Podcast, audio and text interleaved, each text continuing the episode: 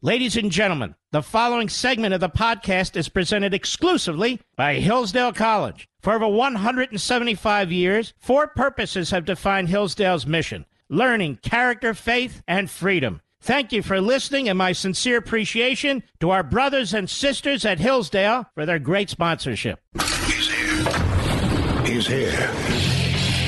Now, broadcasting from, the underground command post, deep in the bowels of a hidden bunker, somewhere under the brick and steel of a nondescript building, we've once again made contact with our leader, Mark Levin.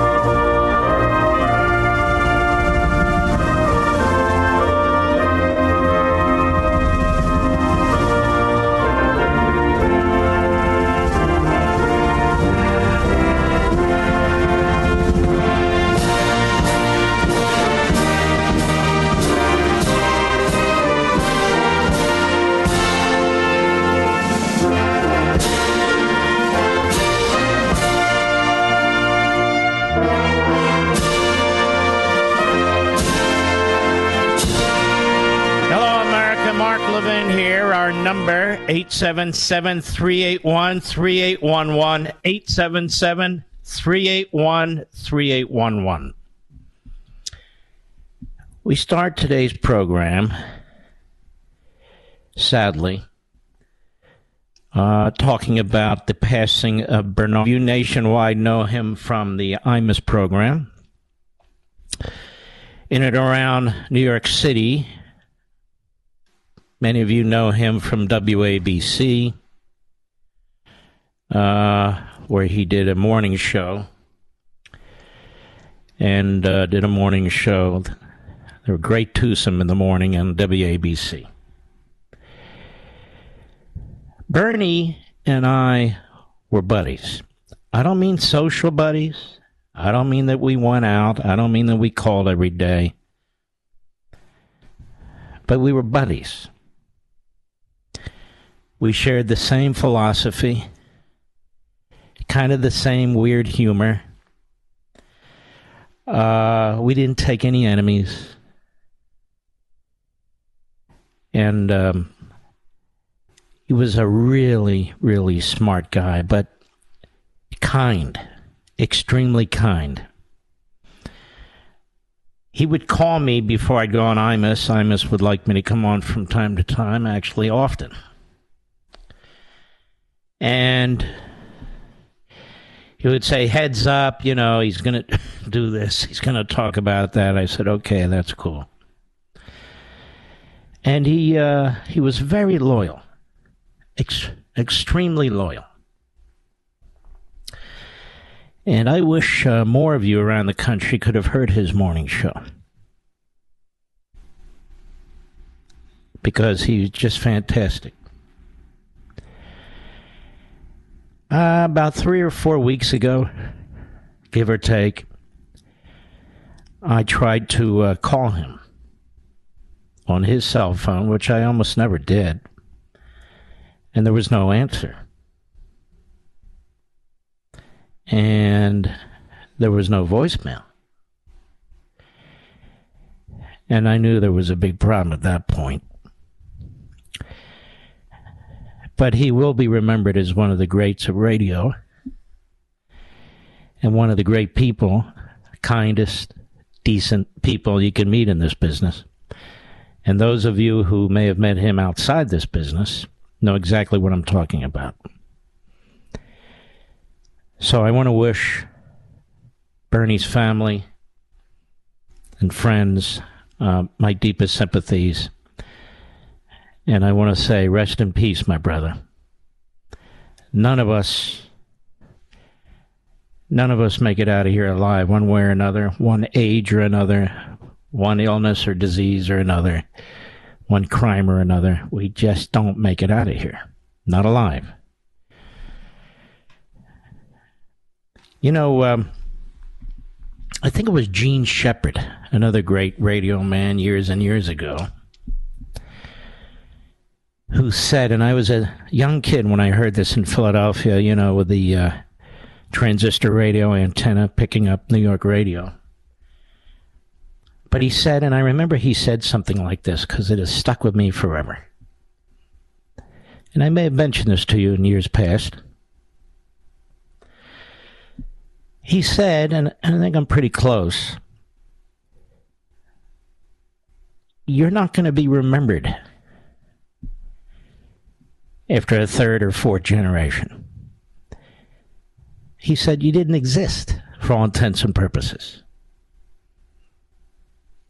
And over the course of a thousand years of human history, there's probably 500 people, maybe a thousand at the most whose names, whose existence are known and remembered. It's true, isn't it?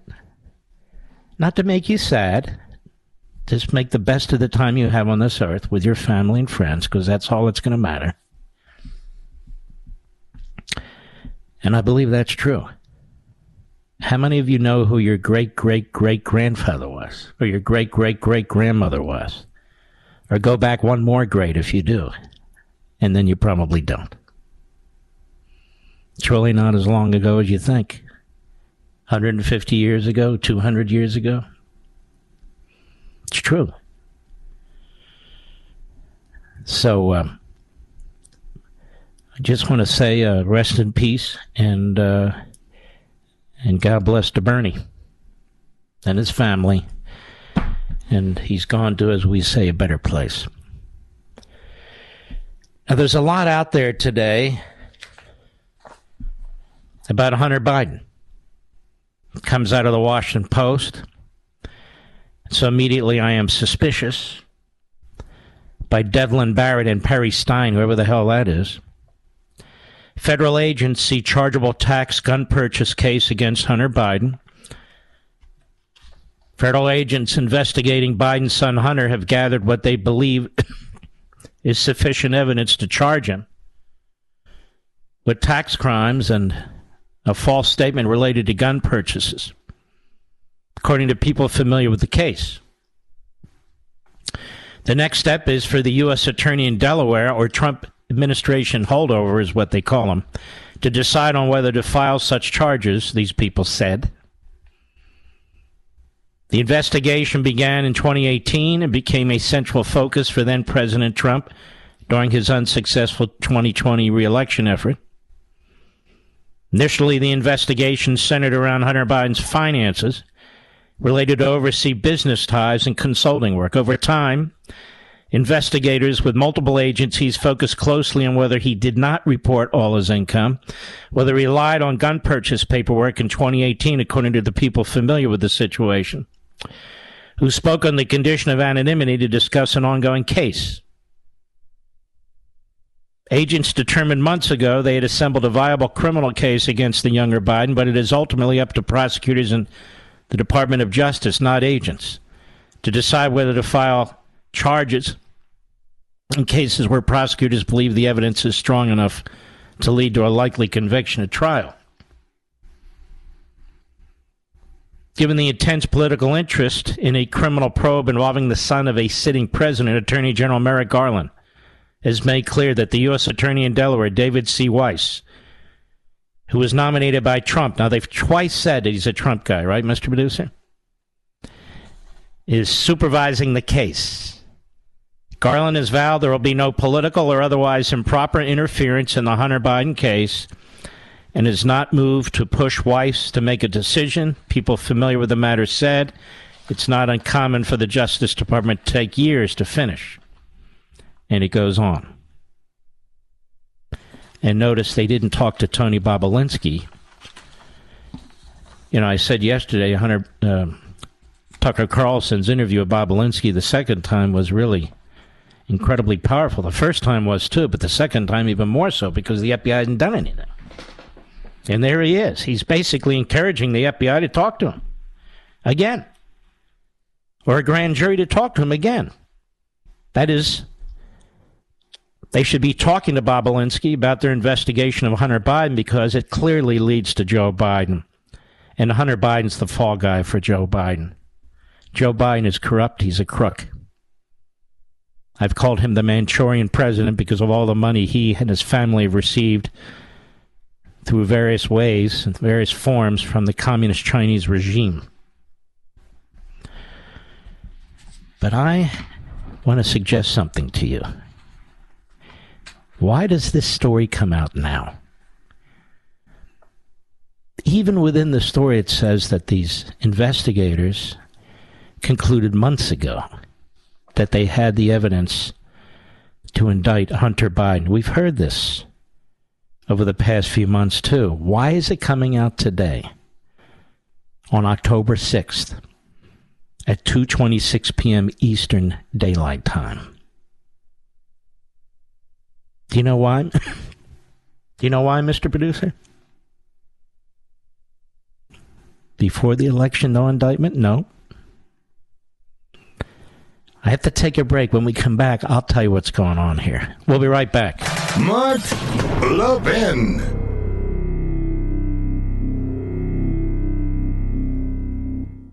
Folks, back in the good old days, we Americans argued about which policies to pursue to improve the country we love. Too often today, we find ourselves arguing about whether our country is great or not, about whether we should love America or be ashamed of it. The reason for this is simple. For too many years, too many of our schools have been neglecting to teach young Americans about America's great heritage of liberty, presenting them instead with dishonest narratives of America as fundamentally unjust and racist. Hillsdale College is weighing in for America by offering free online courses such as The Great American Story, A Land of Hope, and Constitution 101, The Meaning and History of the Constitution.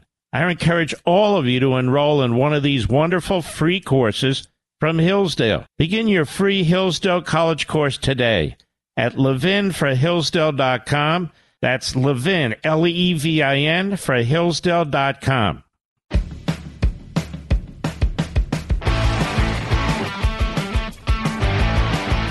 So, my question was why would the Department of Injustice leak now, October 6th, about a month before the election, this information on Hunter Biden. That they have the goods on him. But of course, they're not going after those criminal acts of Hunter Biden that might draw in Big Daddy, the big guy, Mr. 10%. So they're making making sure they can protect Joe Biden.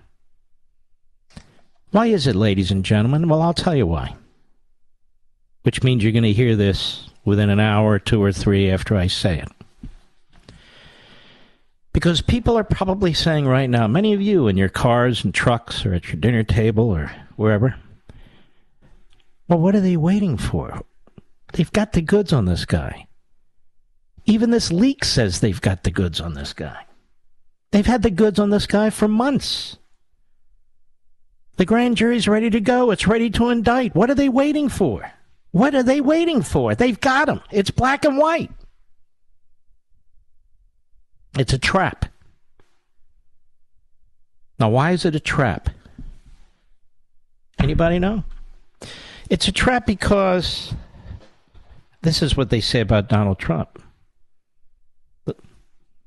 The, likes of Bill Barr and his ilk and other legal analysts and others have been saying, and low IQ dimwit types on the Constipated News Network and MSLSD, fools in the New York Slimes and the Washington Compost, former federal persecutors.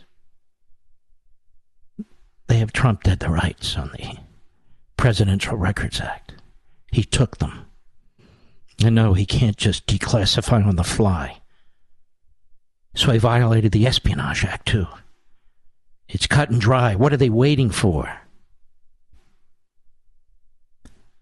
This Department of Injustice, under meritless Garland, the hack U.S. attorney, the moron director of the FBI, aka the American Stasi, they are chomping at the bit to charge Donald Trump. They are chomping at the bit to charge him over Mickey Mouse claims. That's right, Mickey Mouse. Minnie Mouse, Donald Duck, whatever.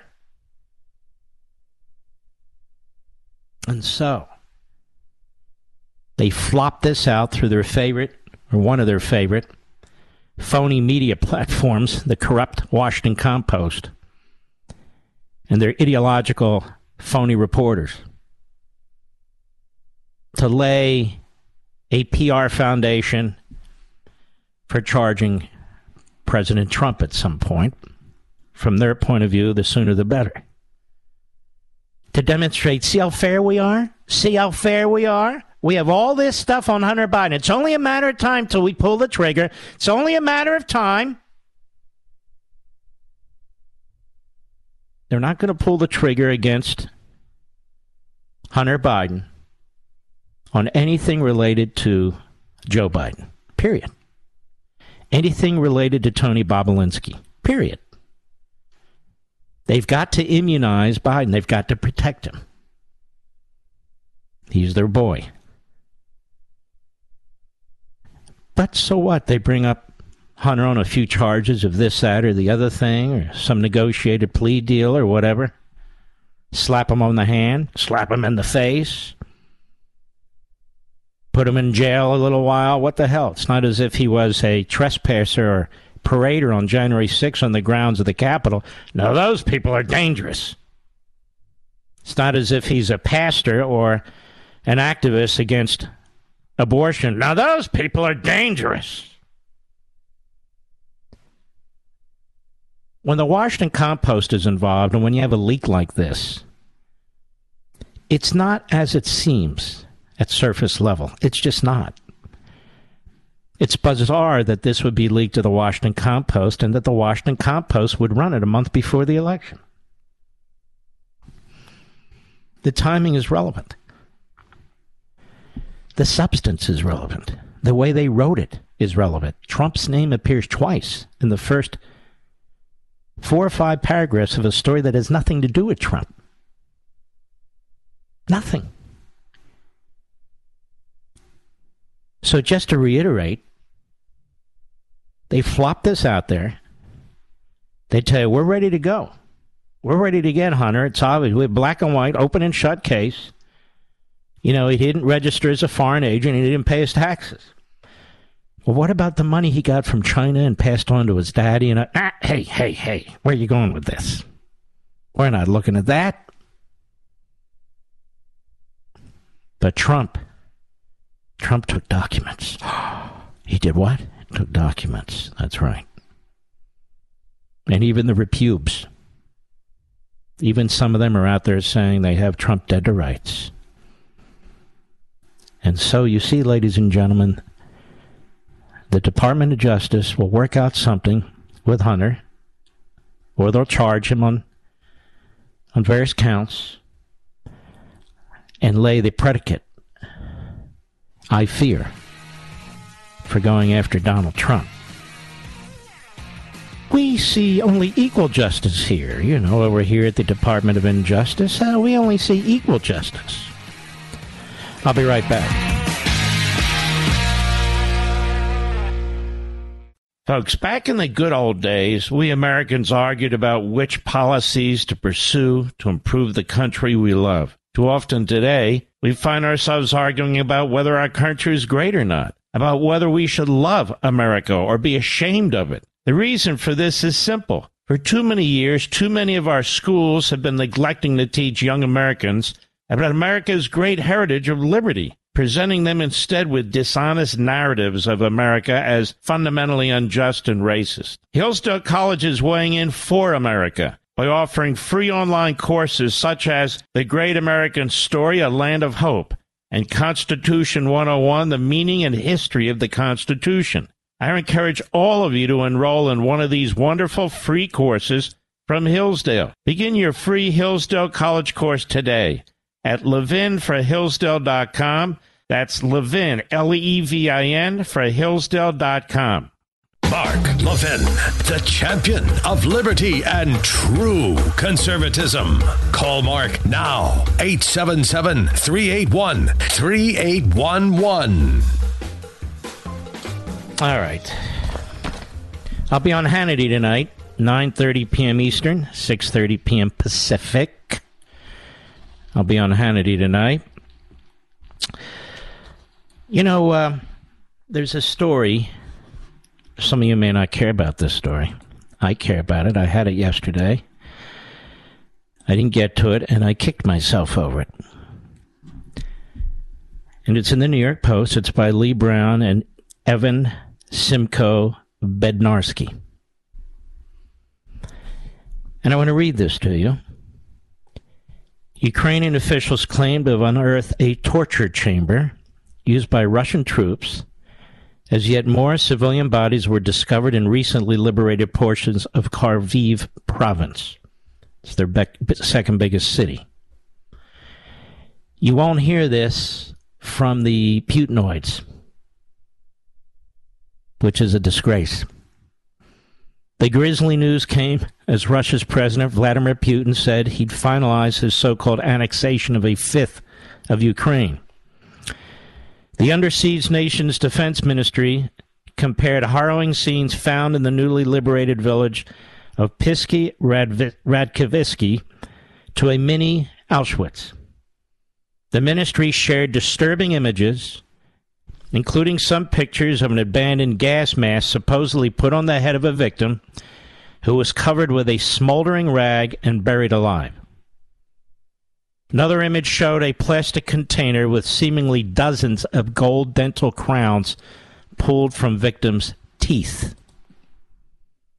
It was found along with a sex toy that Russian troops used on villagers and captured Ukrainian forces in the terrible torture chamber, according to a local National Security Service investigations chief, Sergei Bolvinov.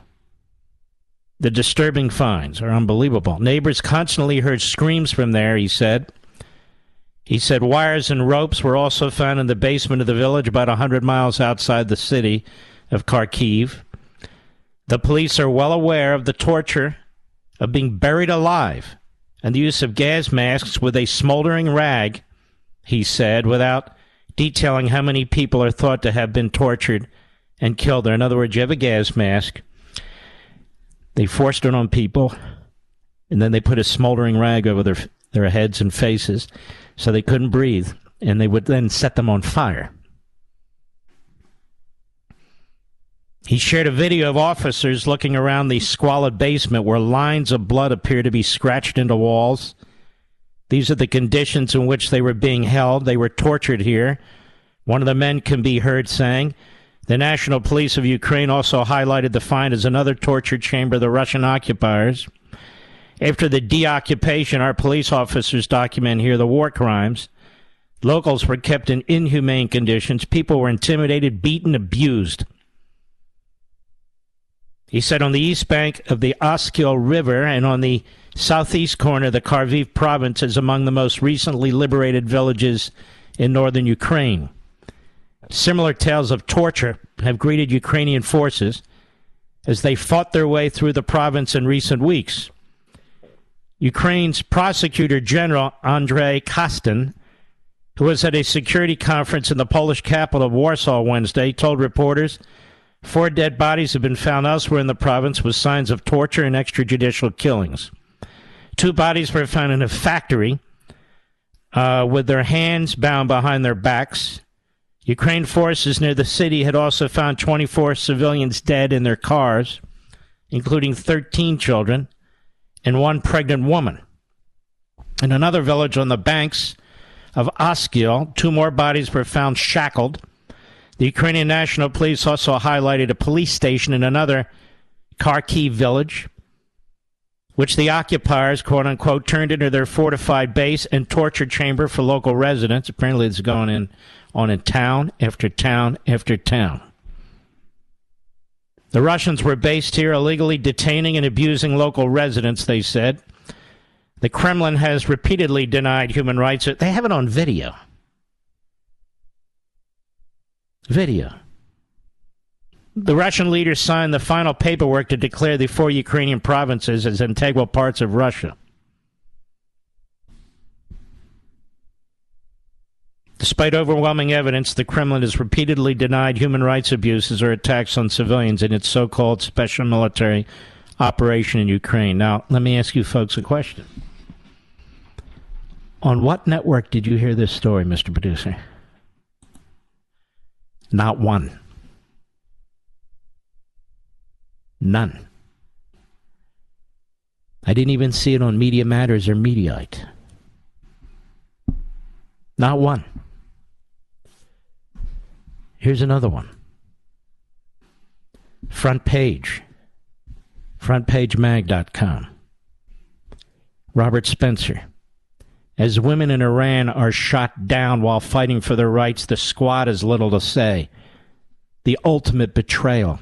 How many times have you heard this? None, other than from Front Page Mag and Robert Spencer. What's happening in Iran is the biggest women's rights protest ever in the Islamic world, ever. Yet the response from some of the leading feminists in the United States, Alexandria Ocasio Cortez, Ilhan Omar, and Rashida Tlaib, and I might add, as far as I know, Talib and Omar are fellow Muslims with these folks, has been strikingly muted. Each one has made what can be characterized at best as tepid pro forma responses, one that contrasts sharply with their statements and actions during the Trump administration. It looks as if each of these women regards Trump as a far greater threat to the women than the to women than the Islamic Republic of Iran. AOC tweeted on September 23rd solidarity with the courageous women and allies in Iran protect, protesting for their freedom. Mahsa Amini was senselessly murdered by the same patriarchal and autocratic forces repressing women the world over. The right to choose belongs to us all, from hijabs to reproductive care. She also tweeted a retweeted a tweet from Yassmin Abdel Magied, a hijab wearing Muslim uh, who writes in Australia to be hijabi or not hijabi is the business of no state or man. Solidarity with women resisting patriarchal control. Tlaib, meanwhile, retweeted AOC's statement, and Omar retweeted Abdel Magied's. That's it in terms of the public reaction to this trio to the uprising for women's rights in Iran.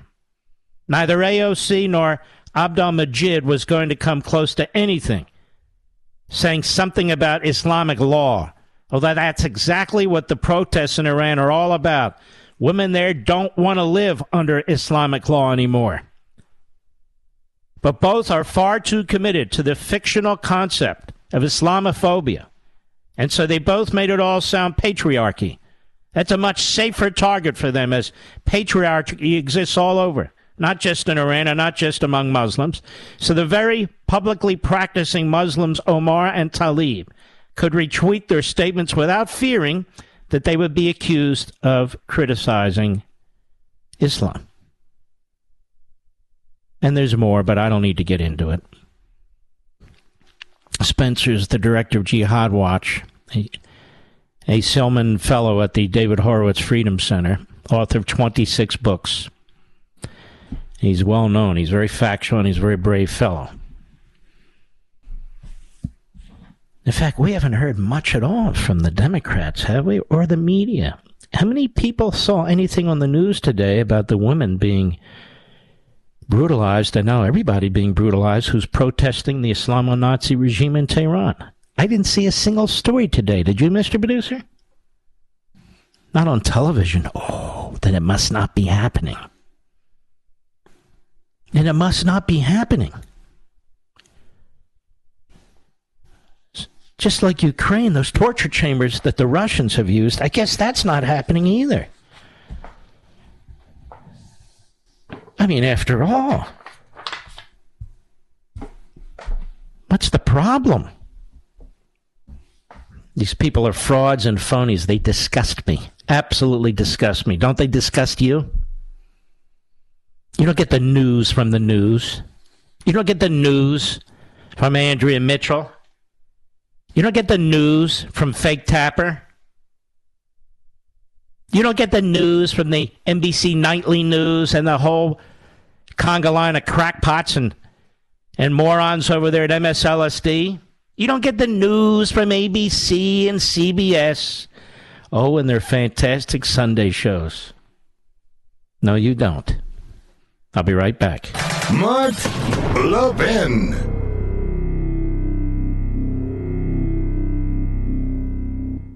Folks, back in the good old days, we Americans argued about which policies to pursue to improve the country we love. Too often today, we find ourselves arguing about whether our country is great or not, about whether we should love America or be ashamed of it. The reason for this is simple. For too many years, too many of our schools have been neglecting to teach young Americans about America's great heritage of liberty presenting them instead with dishonest narratives of America as fundamentally unjust and racist. Hillsdale College is weighing in for America by offering free online courses such as The Great American Story, A Land of Hope, and Constitution 101, The Meaning and History of the Constitution.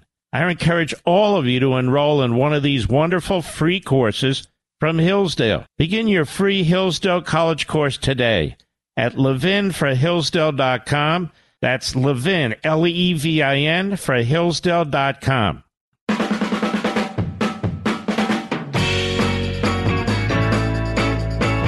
Joe Biden is, well, many things, and most of it very negative. But among other things, he's like an untrained mechanic. He opens the hood of the car, he putzes around with the engine, car doesn't work and he doesn't know how to fix it. But he refuses to take it to a mechanic who is qualified and trained and can fix it. That's what he's doing to our country when it comes to oil. We know how to fix the problem. Open up the leases, let them drill, have in effect a Manhattan Project for energy and no, I don't mean tilting at windmills. I mean doing what we know works. You know, that stuff you put in your vehicle. And that's used in many cases to warm your home. That stuff, you know, fossil fuel, was a genius development. Genius development.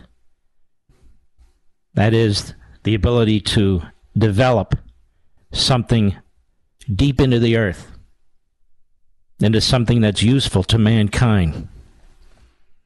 But then we have these clowns, these reprobates, these malcontents.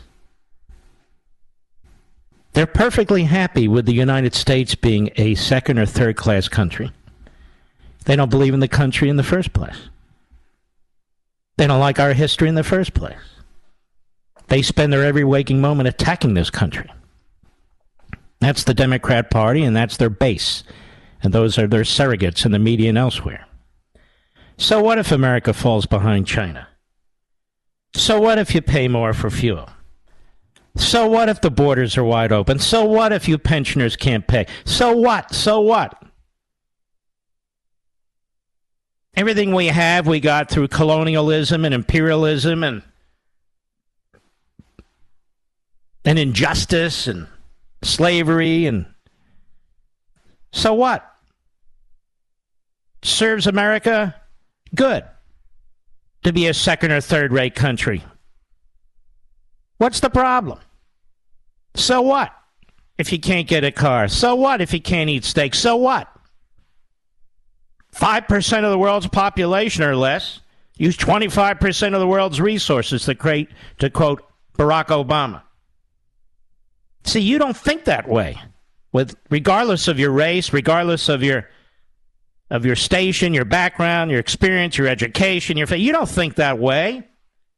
You think like a normal person, which is work hard, be successful, take care of your family, take care of what's yours, acquire property, do what you can to have a prosperous life, as prosperous as you can make it.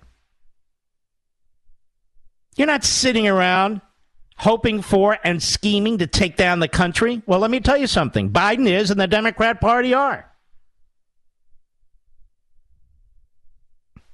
That's true.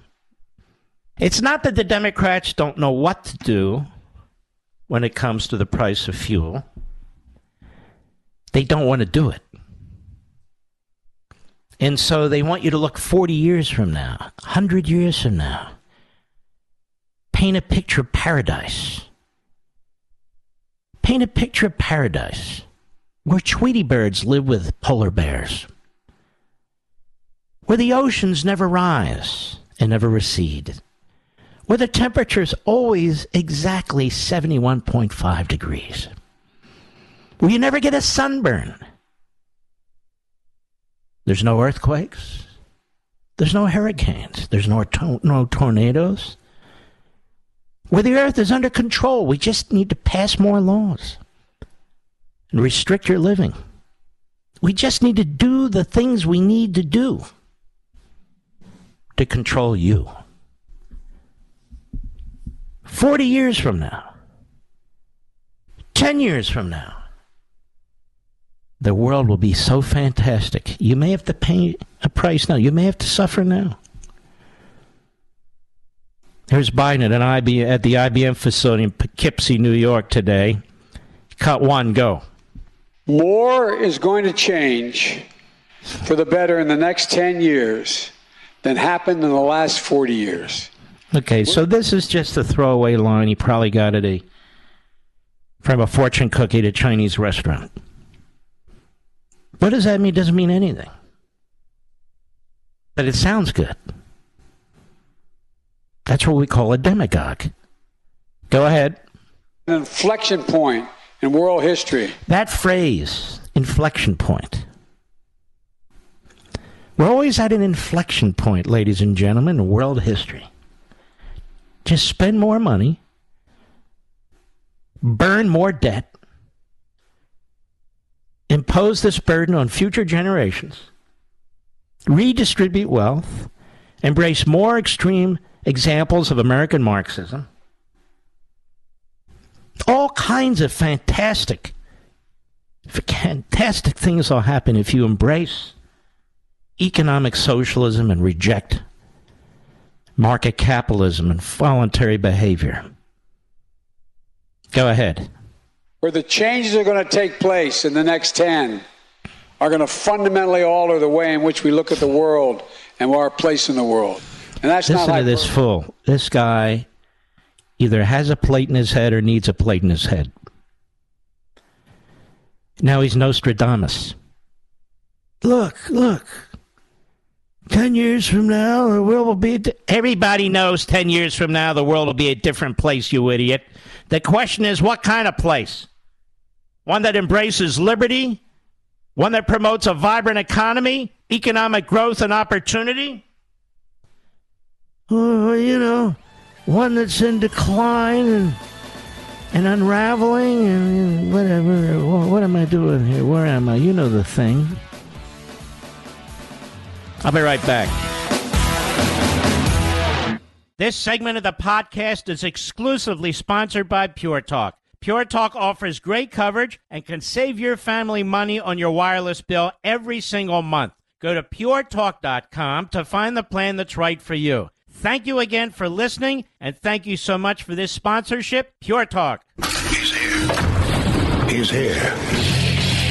Now, broadcasting from, from the underground command post, deep in the bowels of a hidden bunker, somewhere under the brick and steel of a nondescript building, we've once again made contact with our leader, Mark Levin.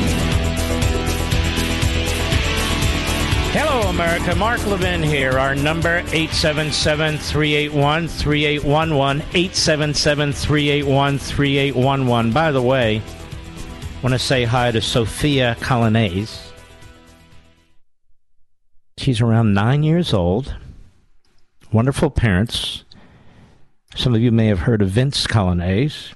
He's a great host on WMAL.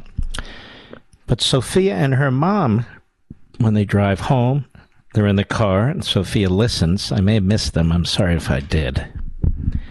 But there's my shout out for Sophia. Thank you, Sophia.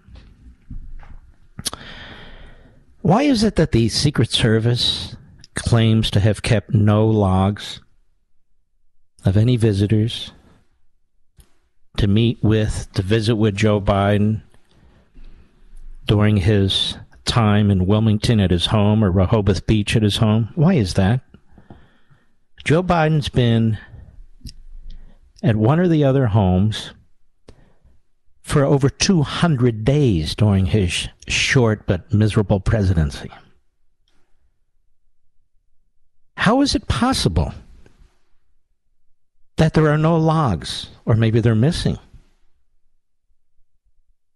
Wow.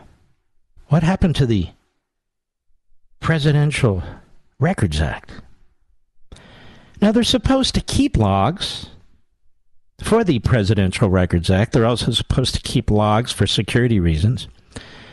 So you're telling me people visited the putative President of the United States at his homes and the Secret Service didn't vet a single one of them? Didn't collect even their social security numbers, their driver's licenses, nothing. You know what that's called, America? A lie. That's a lie. Who's been visiting Joe? I'm sure Haggy, Haggy, it's about right. Maggot Haberman is on the case. Boy, what, what a clown she is running around from platform to platform about her new book filled with BS and gossip and BS, did I say? Utterly unethical, holding back information if she thought it was so newsworthy. Sitting on her fat butt, much like Phil Bump, you know, and Sarah Rump and all the rest of the crowd. Getting gossip from never Trumpers who who are secreted around Trump or disgruntled former employees or grifters. Like the one on The View. What is her name? I can't remember her name. Farrah Griffin? Yes, Farrah Griffin. What's her name? Alyssa Farrah Griffin, who has confessed to being a source for the book, for which she is celebrated and carried on the shoulders, the very, very broad, wide shoulders of the likes of Whoopi Goldberg and enjoy uh, what what's her ass? It doesn't matter. Behar. Oh yes. Amazing, isn't it? So we don't have any any records of who's been visiting Joe. Maybe it's a team of neurologists with drill bits and so forth just to see what's going on in his cranium. I don't know. but we don't know who's been visiting him. Maybe it's friends from communist China. Don't know. The mind is left to wander. The mind is left to. Maybe I'll write a book on it, like Maggot Haberman. Maggot Haberman's now doing predictions. She thinks Trump will be indicted. She thinks he'll run for office. Does she think he'll become a racist if he runs again? Always in the affirmative, of course, because she's a grifter. She wants to be the next Bob Woodward. And you know, with all the transitioning going on, I suppose that's possible. Washington Examiner, Jerry Dunleavy, Washington Examiner had an editorial a few months back, you might recall, trashing Donald Trump. But I looked for this article elsewhere and I couldn't find it. So that's what I'm left with. House GOP demands investigation into Chinese ties to top U.S. nuclear and weapons site. And I'm thinking, excuse me? I think the FBI is like really busy right now. How dare these Republican leaders in the House of Representatives know? Notice the Republican leader in the Senate doesn't give a damn. He's there just inhaling his own carbon dioxide. In any event, they demand, the Republicans, an investigation of the Chinese ties to top U.S. nuclear and weapons. Don't they understand that the Federal Bureau of Instigation and the Injustice Department are extraordinarily busy tracking down and swatting middle aged American citizens who may have been parading or trespassing on the Capitol grounds on January 6th. I mean, after all, we have a new January 6th committee hearing coming. It's the last one, but by golly, gee whiz, gee willikers, it's going to be a doozy, we're told. Unbelievable. And as a footnote, apparently Liz Cheney was speaking at the McCain Center for this, that, and the other out in Arizona over the weekend. She said, You know, I've never voted for a Democrat, but if I lived in Arizona, I would. She's upset that the Trump candidates got through and beat the Bush, Cheney, Romney, RINO candidates. She doesn't understand that for most Americans, she's utterly irrelevant or worse. Utterly irrelevant or worse. But hey, who cares? Anyway, House GOP demands investigation into Chinese ties. House Republicans are calling on the Biden administration to investigate the Chinese government's economic espionage efforts as U.S. research labs following a damning report about Beijing's apparent extensive efforts at the Los Alamos National Lab. And you know, it's amazing, America. I'm sure the Los Alamos National Laboratory aka laboratory, meets all the National Archive standards for protecting classified information. I'm sure they do, and yet here the communist Chinese are probably and probably uh, reportedly are all over the place grabbing information.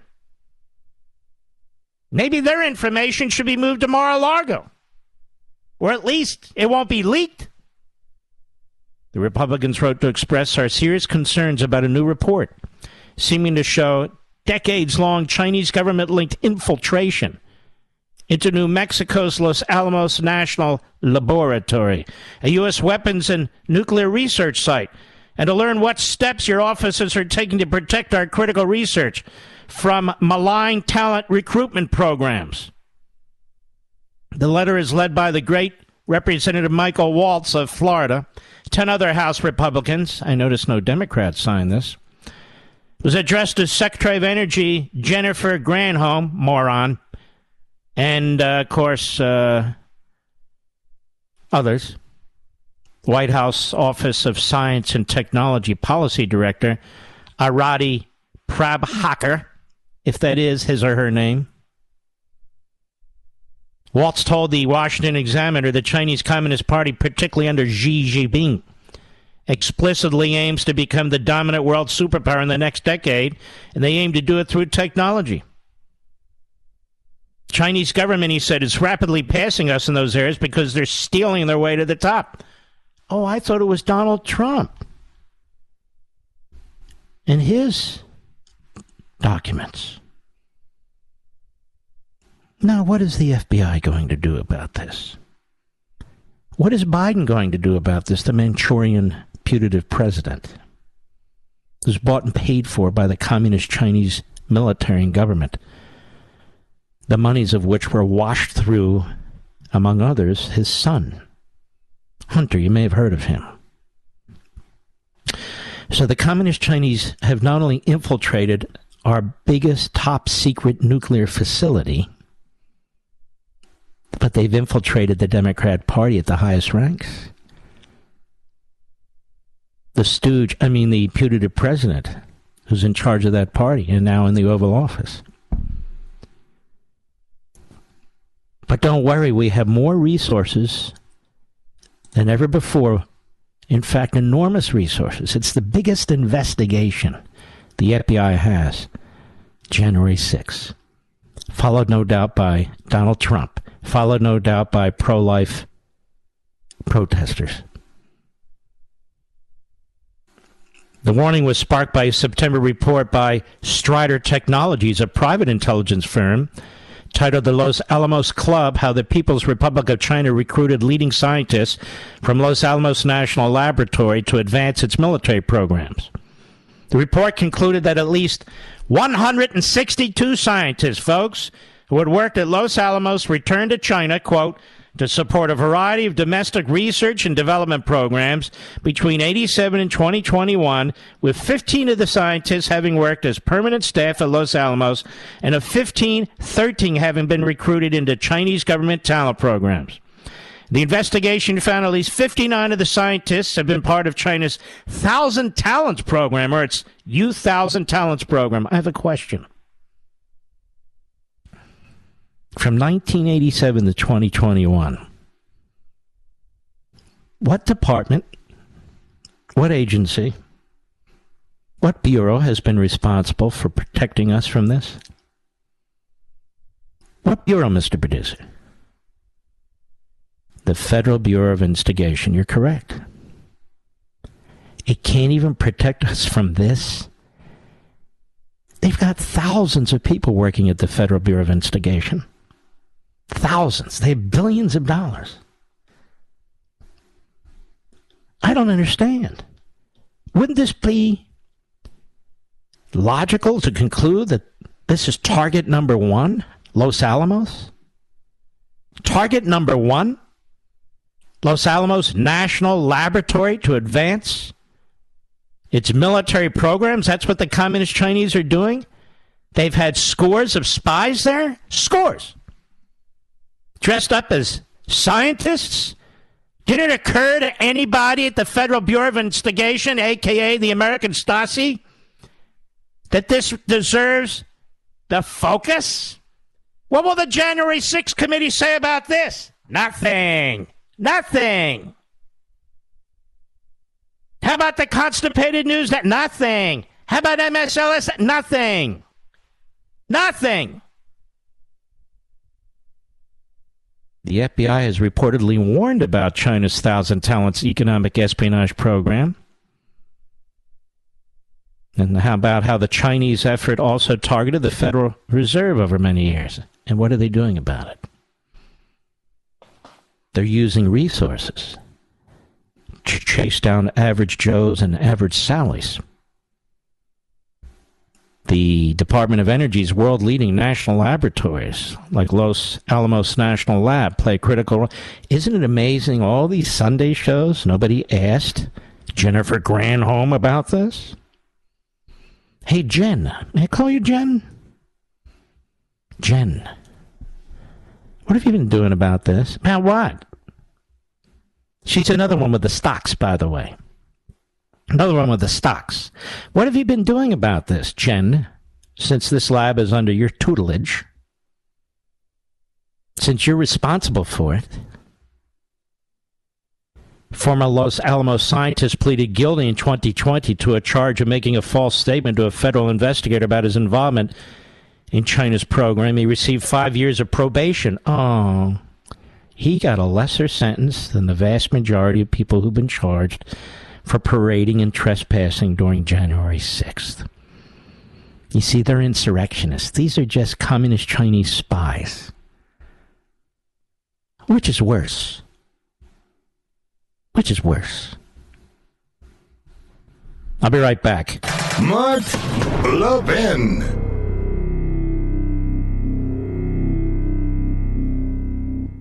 The government is addicted to spending, and that reckless spending is driving up costs on everything for your family. It's not right and it's not fair. But you don't have to be a victim. There are things you can do right now to lower your monthly expenses and mitigate the impact of inflation. Step one switch your cell phone service to Pure Talk. On America's most reliable 5G network, you don't have to sacrifice coverage to save a fortune every single month. Take a look at your cell phone bill. If you're with Verizon, AT&T, or T-Mobile, you're getting ripped off. I know how much you pay. Pure Talk will give you unlimited talk, text, and six gigs of data, just 30 bucks a month. That's real money that can go to cover groceries or gas. And Pure Talk has never raised rates. Take action. Go to puretalk.com, select the plan that will save you money. Then enter promo code Levin Podcast. That's L E V I N Podcast, and you'll get 50% off your first month. Go to puretalk.com, enter promo code Levin Podcast to switch to my company, Pure Talk.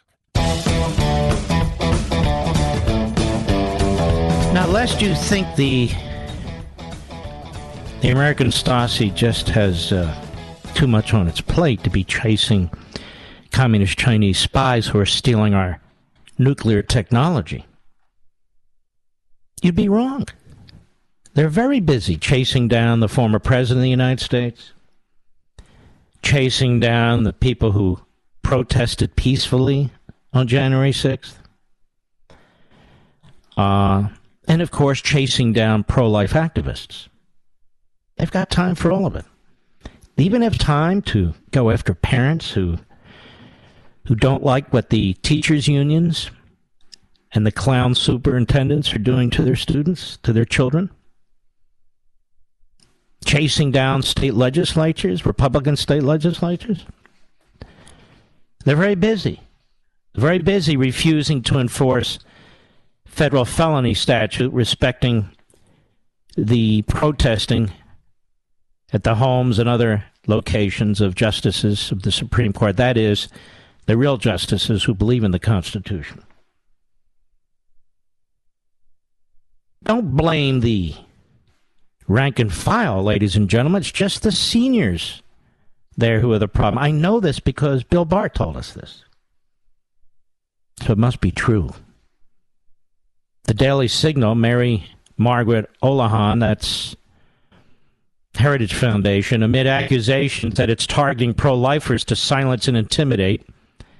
The Justice Department has charged 11 more pro life activists with violations of the Freedom of Access to Clinic Entrances Act, or the FACE Act, for blocking the entrance of an abortion clinic in 2021. All right, you can see that this is a concerted effort of the Federal Bureau of Investigation and the Department of Injustice. That means they're literally having meetings every morning on who to take down and who to take out.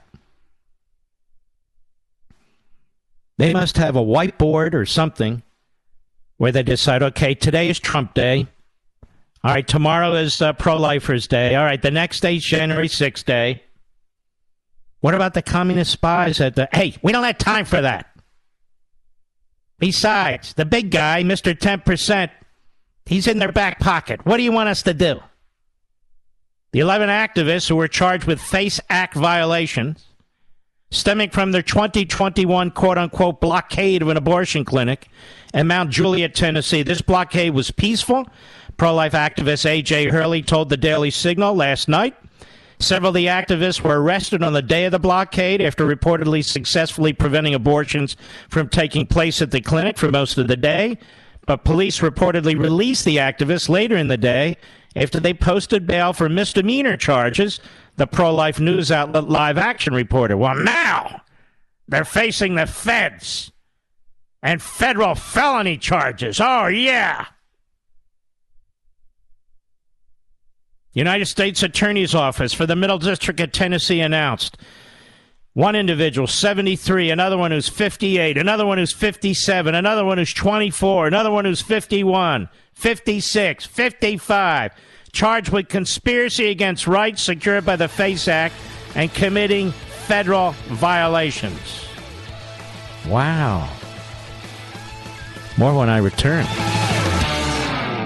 The government is addicted to spending, and that reckless spending is driving up costs on everything for your family. It's not right and it's not fair. But you don't have to be a victim. There are things you can do right now to lower your monthly expenses and mitigate the impact of inflation. Step one Switch your cell phone service to Pure Talk. On America's most reliable 5G network, you don't have to sacrifice coverage to save a fortune every single month. Take a look at your cell phone bill. If you're with Verizon, AT&T, or T-Mobile, you're getting ripped off. I know how much you pay. Pure Talk will give you unlimited talk, text, and six gigs of data, just 30 bucks a month. That's real money that can go to cover groceries or gas. And Pure Talk has never raised rates. Take action. Go to puretalk.com, select the plan that will save you money. Then enter promo code Levin Podcast. That's L E V I N Podcast, and you'll get 50% off your first month. Go to puretalk.com, enter promo code Levin Podcast to switch to my company, Pure Talk. The establishment's worst nightmare. Mark Levin. Call in now, 877 381 3811.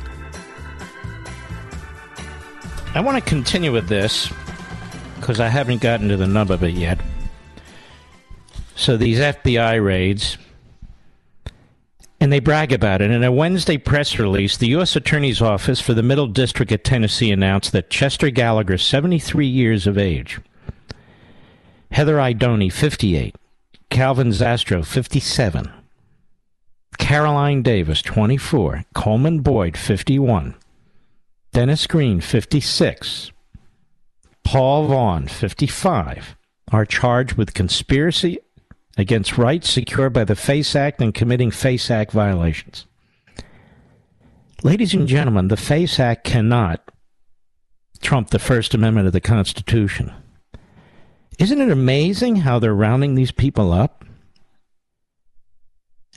And yet again, the people who are threatening justices with their marching, there's a federal statute as clear as day, and not one of them has been charged with anything, let alone have FBI SWAT come to their homes. Isn't that shocking?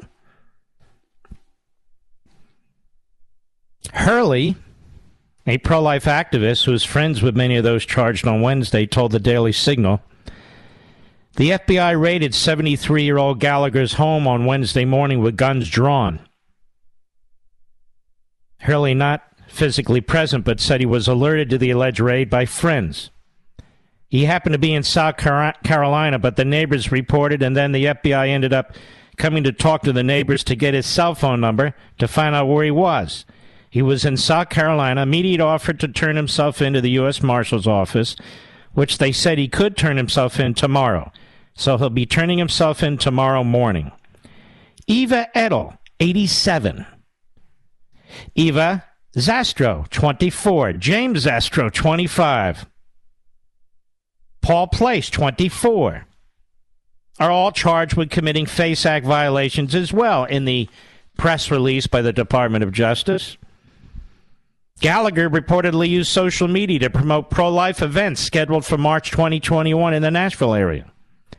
His pro life activists, which the Justice Department release calls co conspirators, used Facebook to coordinate travel and logistics and to identify other participants for the blockade.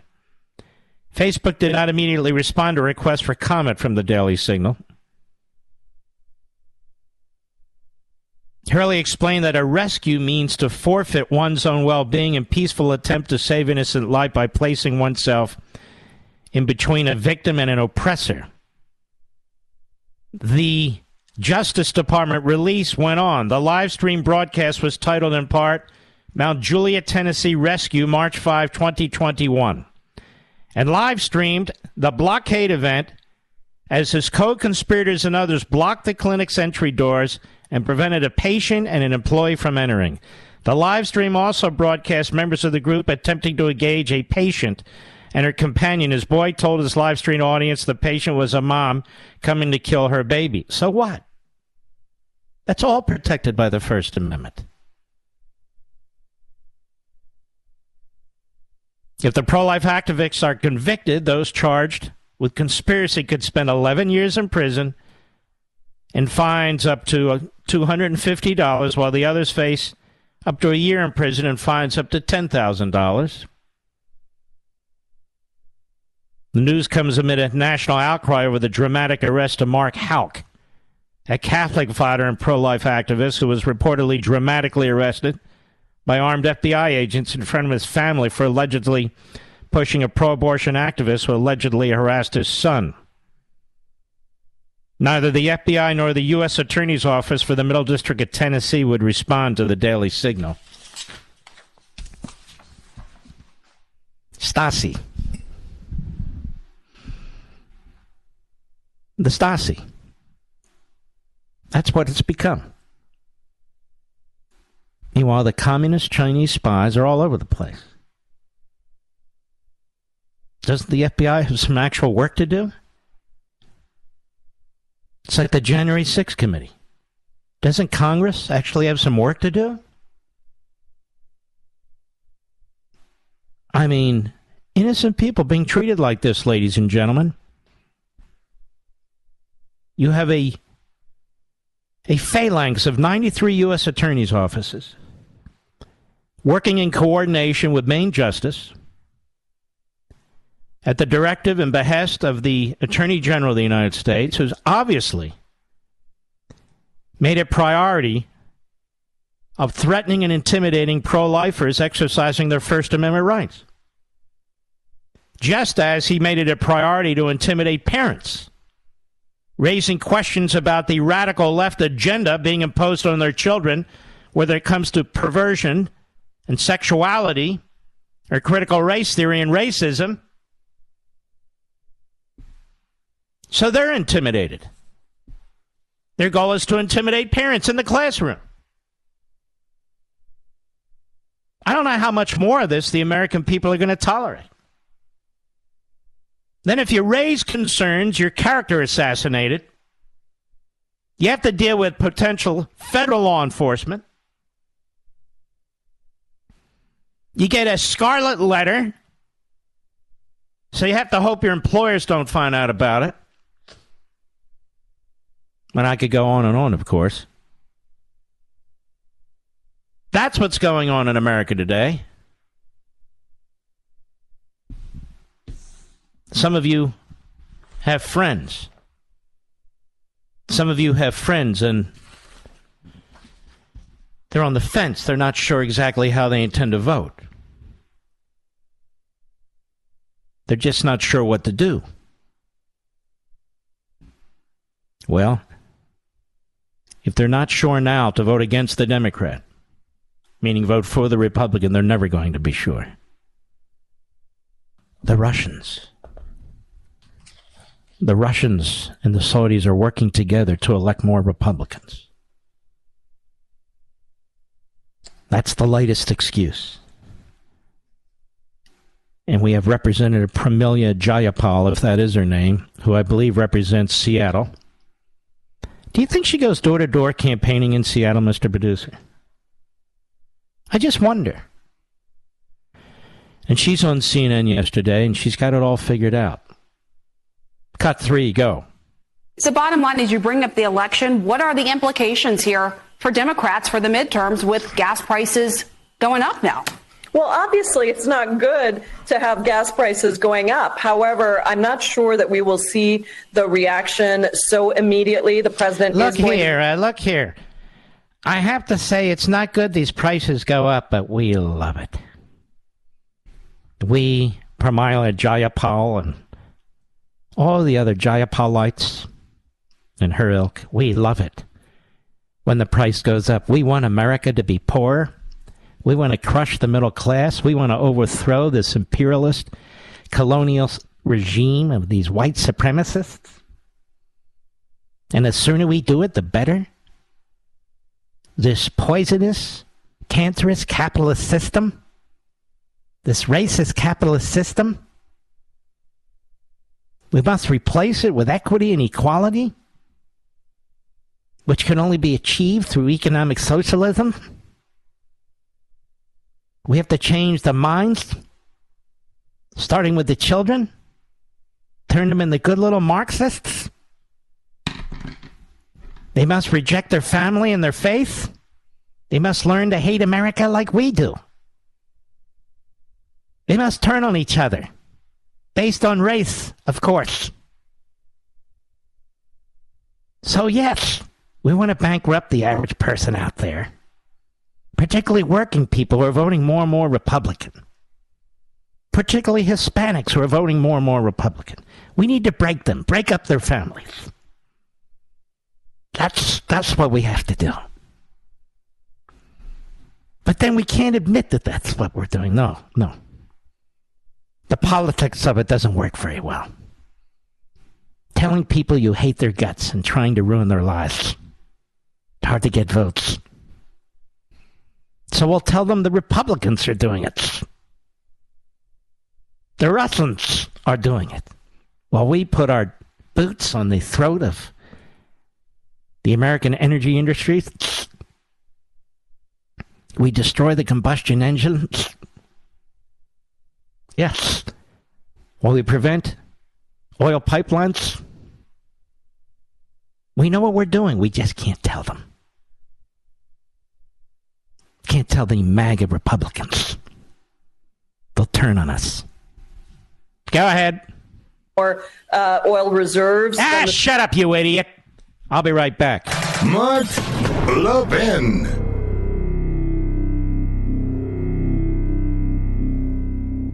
The government is addicted to spending, and that reckless spending is driving up costs on everything for your family. It's not right and it's not fair. But you don't have to be a victim. There are things you can do right now to lower your monthly expenses and mitigate the impact of inflation. Step one switch your cell phone service to Pure Talk. On America's most reliable 5G network, you don't have to sacrifice coverage to save a fortune every single month. Take a look at your cell phone bill. If you're with Verizon, AT&T, or T-Mobile, you're getting ripped off. I know how much you pay. Pure Talk will give you unlimited talk, text, and six gigs of data, just 30 bucks a month. That's real money that can go to cover groceries or gas. And Pure Talk has never raised rates. Take action. Go to puretalk.com, select the plan that will save you money.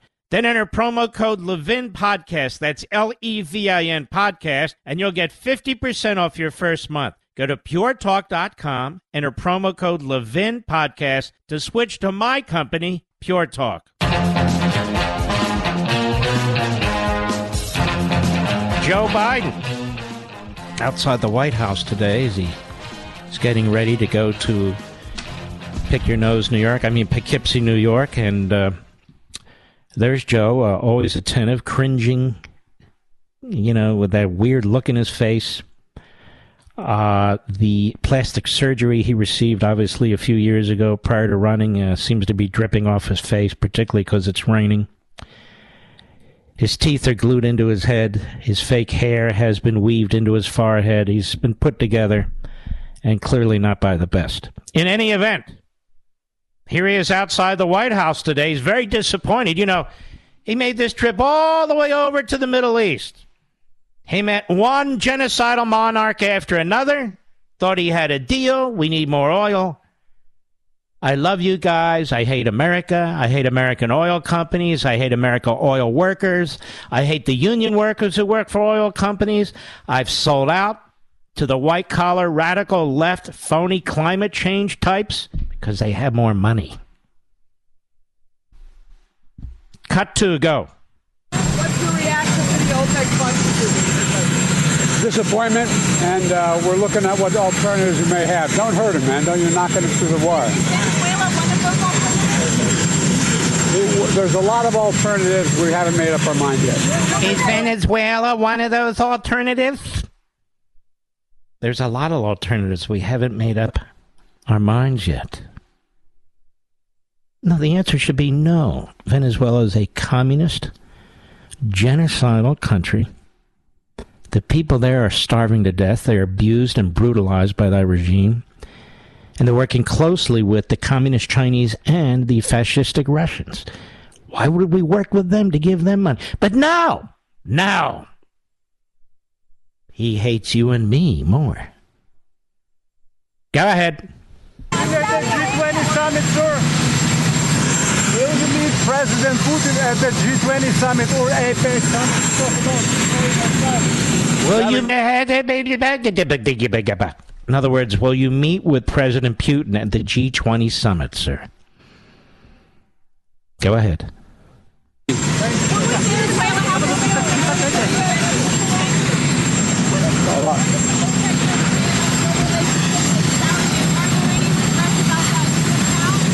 No, the, the, the trip was not essentially for oil.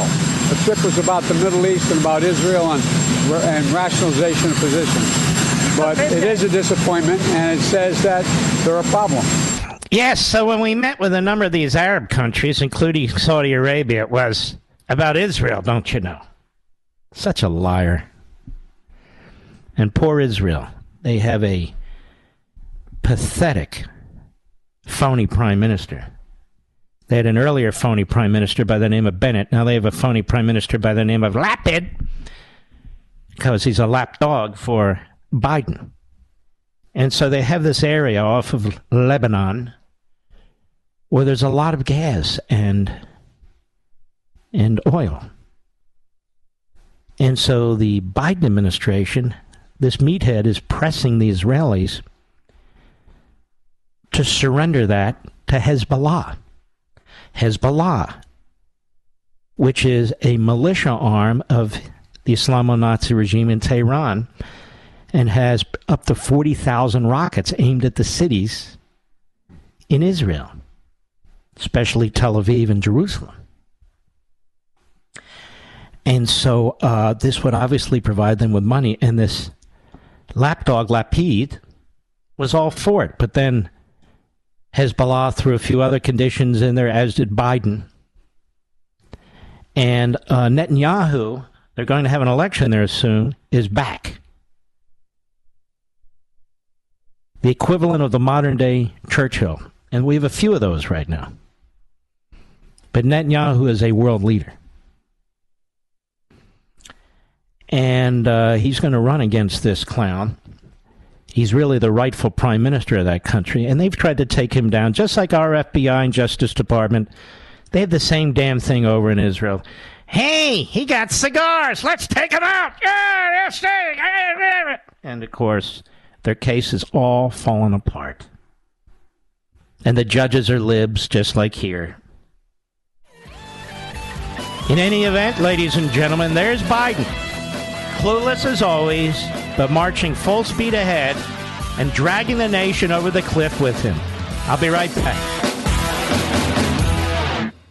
Did you know Fast Growing Trees is the biggest online nursery in America with more than 10,000 different kinds of plants and over 2 million happy customers in the U.S.? They have everything you could possibly want, like fruit trees, palm trees, evergreens, houseplants, much, much more. Whatever you're interested in, they have it for you. Find the perfect fit for your climate and space. Fast Growing Trees makes it easy to order online, and your plants are shipped directly to your door in one to two days. And along with their 30 day Alive and Thrive guarantee, they offer free plant consultation forever. My wife Julie and I decided it was time to add more flowering trees to our landscape, and Fast Growing Tree was a great resource for us. A large selection and no hassle ordering or shipping. This spring they have the best deals online, up to half off on selected plants and other deals. And listeners to our show get an additional 15% off their first purchase when using the code LEVIN at checkout. L E V I N. Now that's an additional 15% off at fastgrowingtrees.com using code LEVIN at checkout. FastGrowingTrees.com code LEVIN. Offer is valid for a limited time. Terms and conditions may apply. Please visit fastgrowingtrees.com for details. Ladies and gentlemen, I want to ask you a question. Did you know withdrawing your cash from the bank can be very risky? That's right. Banks are now required to spy on us for the government, and they report any behavior they think is suspicious. It's true. And I was shocked when I read The Secret War on Cash from Swiss America. The new war against cash is really a war against the Constitution, against all freedom loving Americans. So you need to read The War on Cash. Get your free copy by calling 800 630 1492, 800 630 1492, or visit SwissAmerica.com. Now, this war on cash is growing daily and also includes all forms of digital money. Please get and read The Secret on Cash free to my listeners by calling now 800 630 1492, 800 630 1492, or visit SwissAmerica.com. He's here. He's here. Now, broadcasting from, from the underground command post, deep in the bowels of a hidden bunker, somewhere under the brick and steel of a nondescript building, we've once again made contact with our leader, Mark Levin. Hello, America. Mark Levin here. Our number, 877-381-3811, 877-381-3811. Well, you can see the liberal white racists on MSNBC and CNN, among other places, are trying to take out Herschel Walker. This is what they do. And of course, they're joined by other Democrat operatives and apparatchiks who are not white, but who are Marxist and ideological, but are also bigoted. So they target Herschel Walker. They don't want to know anything about Warnock and all the sleaze in his background. No, no, no, no. It's Herschel Walker. These are the same people who would vote today if Ted Kennedy were around for reelection or for even president, despite Chappaquiddick. Rachel Scott is an ABC News reporter. I confess I don't know who she is, but I was quite pleased in how she was questioning Stacey Abrams.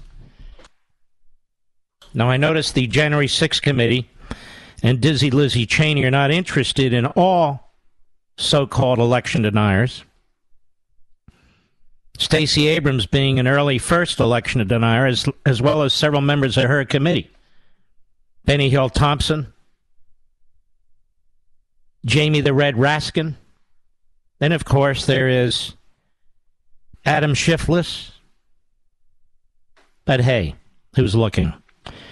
So here is uh, Rachel Scott asking Stacey Abrams, cut seven, go. Your campaign put out a statement pointing to the legislative victories um, since yes. the 2018 election.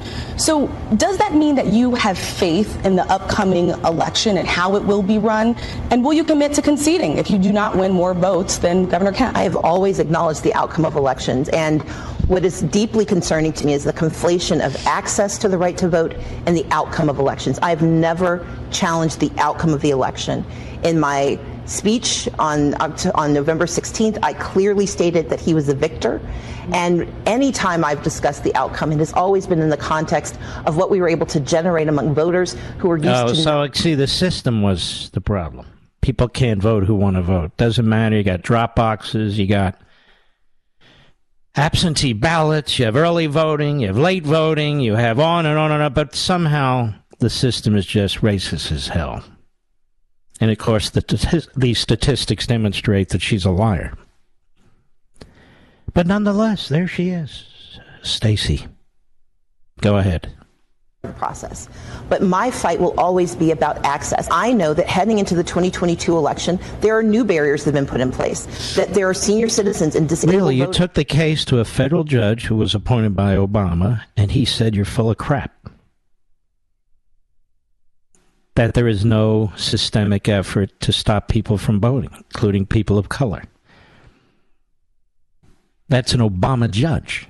Just said it earlier this week or late last week. But there she is. Go ahead facing a much more difficult time getting access to absentee ballot applications. I will never be silent about the issues of voter access because I believe in our democracy and I believe in our right to vote. I do not question the outcome of the election, but I do question the process. But on this question, I didn't hear an answer to the question. Will you commit to conceding the election if Governor Kemp does have more votes? I again said, I, I answered your question at the very beginning. I acknowledged at the very beginning that he won the election what I said in my speech. That you also wouldn't concede. No, no, no. What I said in that speech is I would not concede a system that would not permit voters to be heard. But yes, I believe. He won, but the system is corrupt as hell. He won, but. But what? But what? This is what amazes me. There's no state investigation of her, no local DA with a grand jury, no Republican DAs investigating what she said and if she tried to reverse the course of the election or the outcome of the no no no not it's Stacey. Stacey would never do that. She's made millions because she's a capitalist. She's an entrepreneur, I'm sure. Right? And uh, that's Stacey. But now we had, uh, I told you about Herschel Walker. Now we have Clarence Thomas. He's an historic justice. He even knows how to define a man and a woman, I suppose. He's a man with enormous integrity and intelligence. And he's an originalist. He even understands what the 14th Amendment says, unlike Justice Jackson, who believes that the 14th Amendment compels discrimination. Imagine that. Equal protection compels discrimination. But Kamala Harris, who can barely put a sentence together unless it's written for us, and even then, there's some questions. Of course, she has to attack Clarence Thomas. Why? Why attack Clarence Thomas? Why not attack Neil Gorsuch? Because Clarence Thomas is black. And she feels she can say whatever she wants about him. And Clarence Thomas is a male. And she feels she can say anything about him. Cut eight, go. Clarence Thomas said the quiet part out loud. Because for those of us who have read the decision and the concurring opinions, we know that it is very much in the trajectory of those who have taken away this right of privacy uh, that they are looking at same sex marriage and, con- and the right to contraception. Oh, really? Now, I read what he wrote. He didn't say we should take away same sex marriage or the right to contraception. See, she's a dingbat. She's a moron. Which tells you almost anybody can get a law degree. But that said, it's not what he said. He suggested that they might want to look at the rationale for some of these decisions. That doesn't mean he opposes the outcome or supports the outcome in the case of same sex marriage. Right to contraception? Right to contraception. All these cases that came before, if you have enough integrity to tell the truth, they were all schemes and efforts to get the Supreme Court to ro- ride roughshod over these states and localities when it comes to cultural issues. And I'm here I'm not talking about interracial marriage or same-sex marriage. I'm talking about this so-called right to privacy. Now, if there is a right to privacy, why do the Democrats keep violating it? Why do they want to know everything about us with the federal income tax? Why do they want to keep all these lists about people with whom they disagree and throw the word domestic terrorist around? Why do they want to monitor us all the time? How did the January 6th committee get 13 of my emails?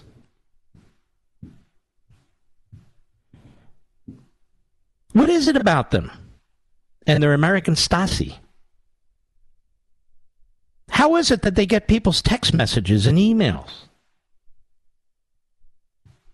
Like so many of the people they've targeted, the Democrat Party. So they don't believe in a privacy right. They don't believe in a privacy right. They don't believe in individual liberties. They believe in the destruction of the family. You know what's interesting about this decision, this decision called Loving versus Virginia? By the Supreme Court that ruled that interracial marriage is in fact constitutional and it is unconstitutional for states to prohibit them? Do you know the first state court to rule that? The first state Supreme Court that ruled that was the Alabama Supreme Court. The Alabama Supreme Court ruled that when the state legislature and the governor of Alabama, I believe it was in the 30s or 20s, passed legislation against interracial marriage, it was the Alabama Supreme Court that ruled that that's unconstitutional. Imagine that. It was the Democrat president at the time, Franklin Roosevelt, who wouldn't support a bill outlawing federal lynching a federal law outlawing lynching in states. Imagine that. Funny how the hats switch from time to time, isn't it? Clarence Thomas wasn't making any result oriented political or cultural or policy arguments. He was saying the court might want to look for a different footing for some of these decisions, but you're not allowed to because that means that means you're obviously a monster. Obviously. Really repulsive. Then we have Seth Meyers, a wealthy white man, also attacking Clarence Thomas. Why? Because he's a leftist. As long as you're attacking minorities, whether they're black or Hispanic or Asian or Indian or whatever they are, who are conservatives or who just disagree with you, that's okay. That's okay. Seth Meyers is a mental midget. He's not a comic, he's a clown. And he has no ratings. Hence, he has a TV show. Cut nine, go. Seriously, Clarence Thomas shouldn't even be on the bench, let alone ruling on cases directly involving the guy his wife teamed up with to orchestrate an attempted coup. For one thing. All right, so Clarence Thomas should not be on the bench. Why is that? And why does he talk so fast? What's with these fools? So Clarence Thomas shouldn't be on the bench. Why? Because he's black? No, no, no, no, no, no. Because because. And his wife was trying to orchestrate an attempted coup. Perhaps he's confusing Ginni Thomas with DUI Paul Pelosi's wife, Nancy Eva Pelosi, who tried to organize a coup. Or perhaps he was confusing Ginni Thomas with Hillary Rotten Clinton, who funded an entire coup effort. Russia collusion, don't you know? Go ahead out. They never talked about it. Can you imagine any married person saying with a straight face, Oh no, I've never heard any of my spouse's insane opinions. Thomas involving himself in this ruling is even more ludicrous given that his wife Ginni just involved in what ruling, moron? Involved in what ruling? You're supposed to be a comedian. You're supposed to be a comedian, but you're not a comedian. You're a slob and a puke and you're attacking a woman and a black man. And if you were a conservative, you'd be blown off of uh, off your network by the bigwigs there. But Clarence Thomas is the constant target. Herschel Walker's the target. Uh, any minority of prominence, of success, who doesn't toe the line they, their spouses, their families are fair game for the likes of Seth Meyers. Who the hell is this puke anyway? God's honest truth. Is he funny? Who is this jerk? He was on Saturday Night Live? That's not funny. Nobody watches that anymore. You know what people watch on Saturday night, Mr. Producer? Kilmeade, Bongino, and Lawrence. And you know what else they watch on Saturday night, Mr. Producer? The UFC. They're not going to waste their time. Well, this guy's on every night. Well, nobody watches him every night. I'll be right back. Mark Levin.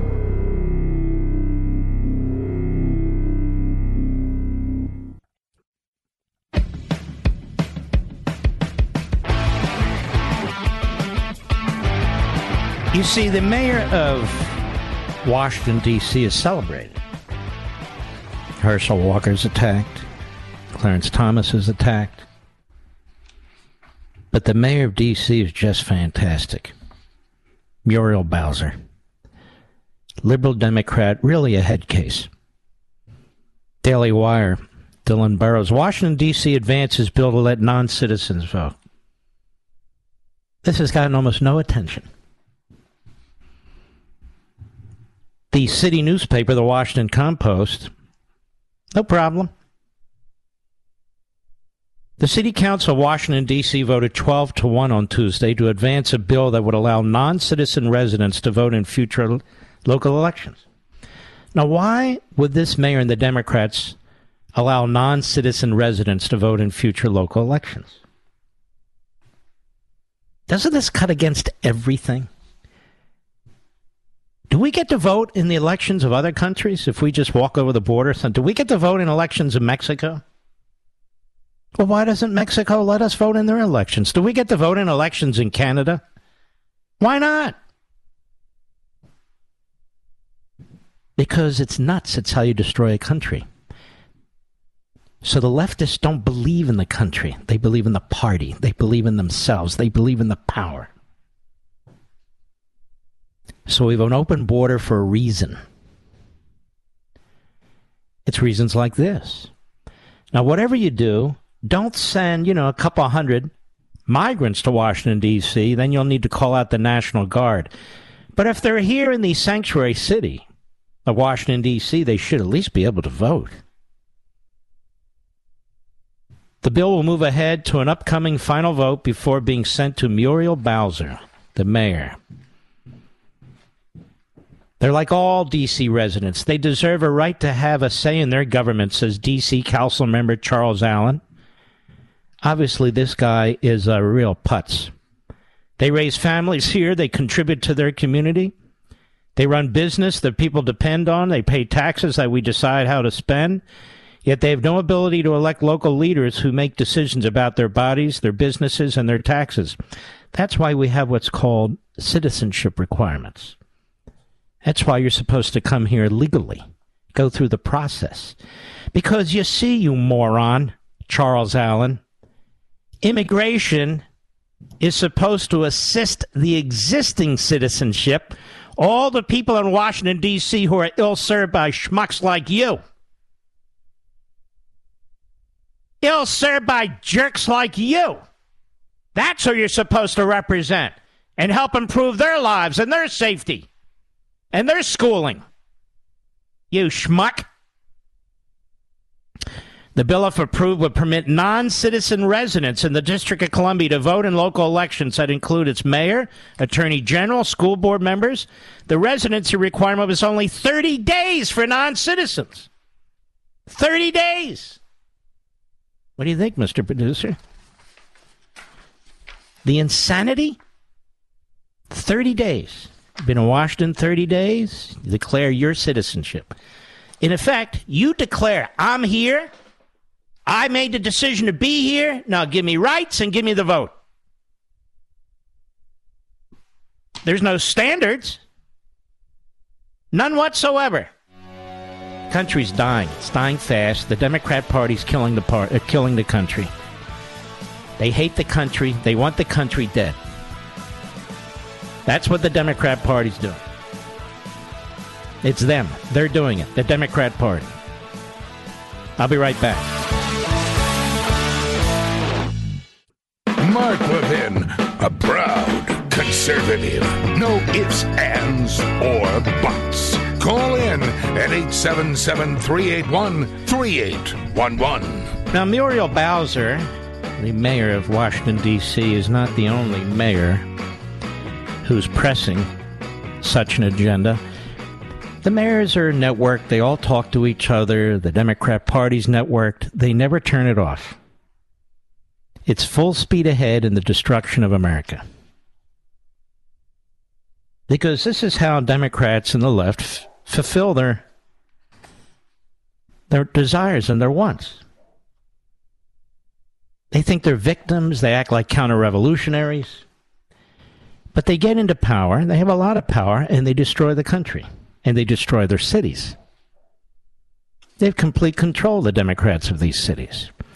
So now what can go wrong if non-citizens have the right to vote in future local elections in Washington and New York and LA and these other cities? What could go wrong? This is why this is being done in coordination with the National Democrats and Eva Pelosi and her ilk. Because the less firewalls you have, the easier it is for these people who are non citizens to vote in state and federal elections. That's why. And of course, the January 6th committee won't touch that because it helps the Democrats. Anything that helps the Democrats is to be embraced, if not enshrined. Any challenge to it is Jim Crow 2 or some absurd, idiotic statement to try and cut people off from engaging and debating. So, this idea of non citizens voting with an open border, this idea of an open border with a massive welfare state, these two issues alone will destroy America. Those two issues alone. If you're a citizen in the United States or a longtime resident of the United States, you know this. This is why the Democrats, who are really racists and bigots, and always have been since their founding of this party, throughout the last century and into this century, they're racists and bigots. Listen to Joy Reid, Tiffany Cross. And they're not alone. Listen to Joe Biden. Sounds like a bigot all the time. What I'm saying is anything for power. Now, you would have thought it's insane if I had told you five years ago that they want non citizens to vote. I'd be attacked by the lumps of stupidity that are phony reporters at the Washington Compost and the New York Slimes and all the rest of the phony outlets. Fearmonger, scaremonger, replacement theory. But it's happening right before our eyes. Right before our eyes. And it's funny. It's funny how these these frauds and fools pay no attention to what people think on the border. And that includes Hispanics and blacks and of course white people. No, they don't care what they think. They don't care what they're going through. Once more, they don't care what the people are going through or trying to come into this country, which is horrendous. We have to rely on the BBC and Fox. That's it. To go down there and see what's going on. And our government's trying to prevent them from seeing what's going on. But don't worry, we have sanctuary cities. Sanctuary cities, my ass. Can you imagine if these phony mayors up in the Northeast were mayors of cities like Houston, Texas, or Dallas, Texas, or San Antonio, or even more, El Paso or McAllen, Texas? Or Tucson, Arizona? Can you imagine? These Northeast leftists? But now we're going to have non citizens voting in local elections, and you're not going to prevent them from voting in other elections because the Democrats passed laws at the state and federal level where you're not allowed to ask people for identification. You're not allowed to ask them who they are. Oh, how's that going to work out? But don't worry, folks. You're the insurrectionists. You are. You're the danger to the country. You're the ones the FBI has to keep an eye on. You. This election is a cough, cause for an alarm. It's cause for alarm. We've got to get out there we've got to vote in mass because we have no other way to address this. It's the first step. It's the first step. That's why people like Liz Cheney, even Mitch McConnell, George W. Bush, not to be confused with any other Bush, Dick Cheney, they have regressed. Unfortunately, they're throwbacks. They do not comprehend the threat of Marxism in this country, even though they they claim the threat to uh, comprehend the threat of Marxism in other countries. They don't see what's punching them in the nose and slapping them in the face. And there's a lot of republics like that. The idiot former governor of New Jersey, Chris Christie, the other idiot former governor of New Jersey, Whitman. And they're not alone. You have current governors like this Larry Hogan in in Maryland or this guy Baker in Massachusetts. They're a joke. They'll leave office, and the Democrats will fill the gap and continue to do what they do. What happened in California is when the Democrats won an election for governor and they held the state legislature, the Assembly and the State Senate. They immediately went to work to ensure that they would be a permanent majority. They changed the election systems. They funded the entities they needed to fund. They created the entities they needed to create. And that is the model, pretty much, that the Democrats took to Washington, Pelosi coming out of San Francisco with this H.R. 1. They had a they didn't even have a majority in the Senate. They had a minuscule majority in the House, and her first act was to try to forever change our voting system so Republicans could never win again. To add four Democrat senators with D.C. and Puerto Rico as states. Immediately, add four Democrat members. So the Republicans would really never, ever get a majority again.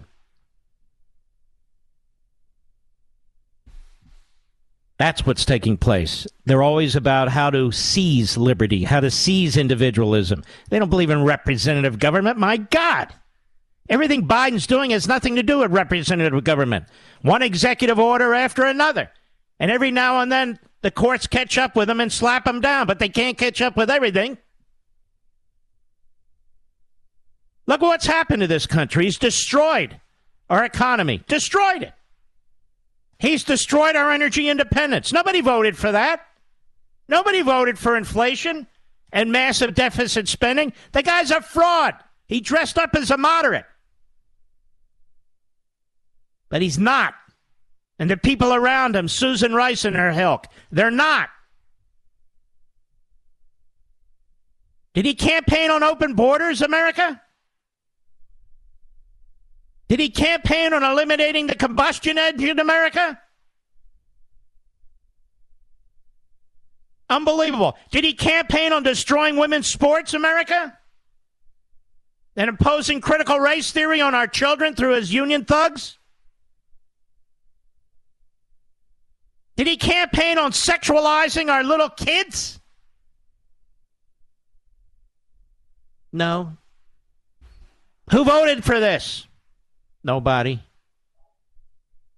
Well, now, there needs to be a correction. And that has to be us, or there won't be a correction.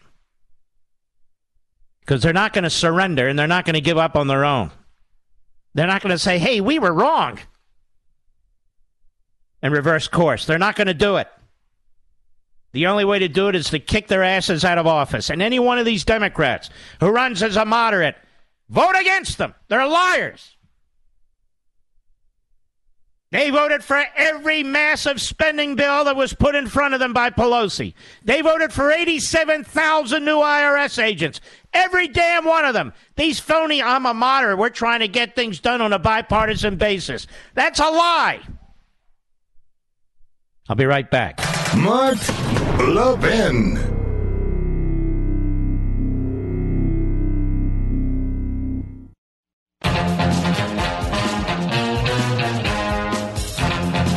It's a sad day in so many ways. People wake up, you find out one of your friends is gone. Happens, I know. Family members, happens, I know. But uh, we're going to miss Bernie a lot. Bernard McGuirk. And I'm sure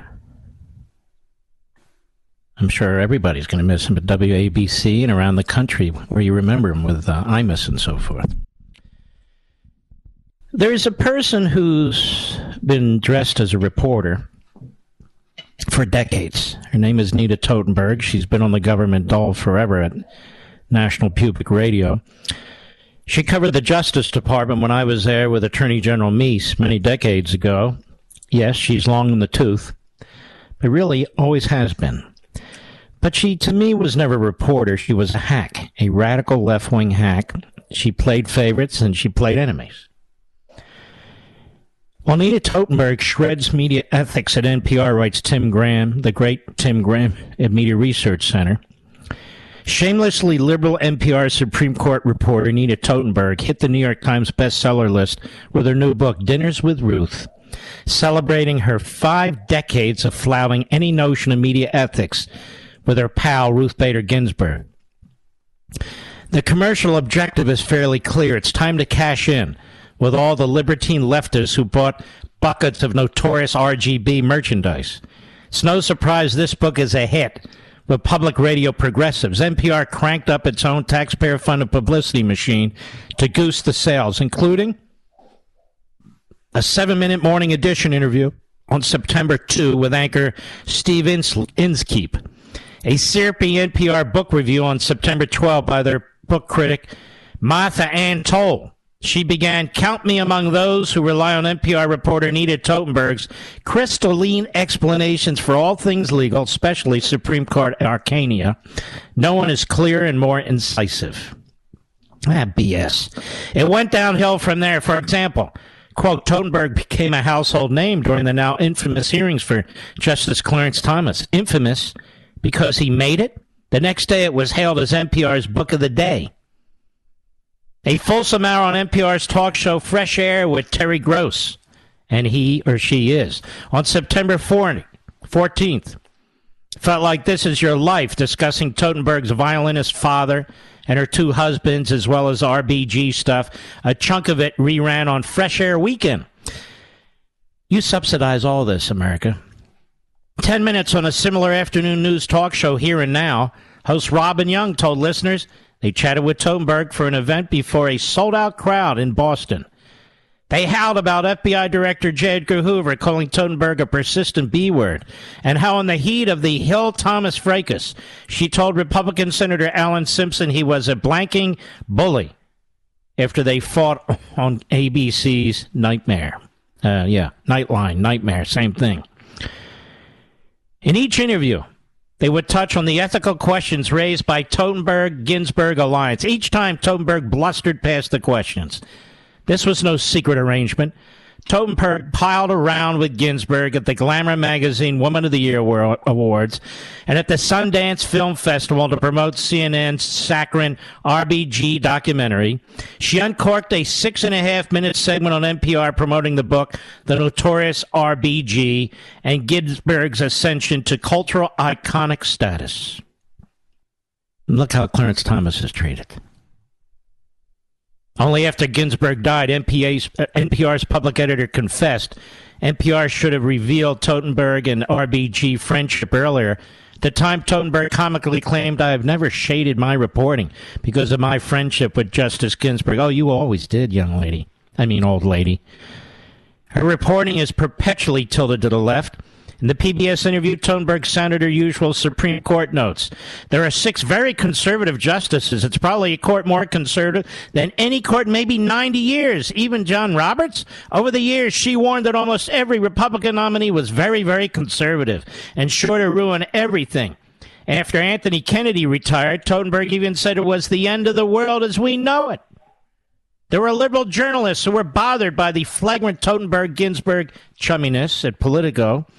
Michael Schaefer wrote, Could you imagine a congressional reporter doing a book called Dinners with Harry Reid? Mm hmm.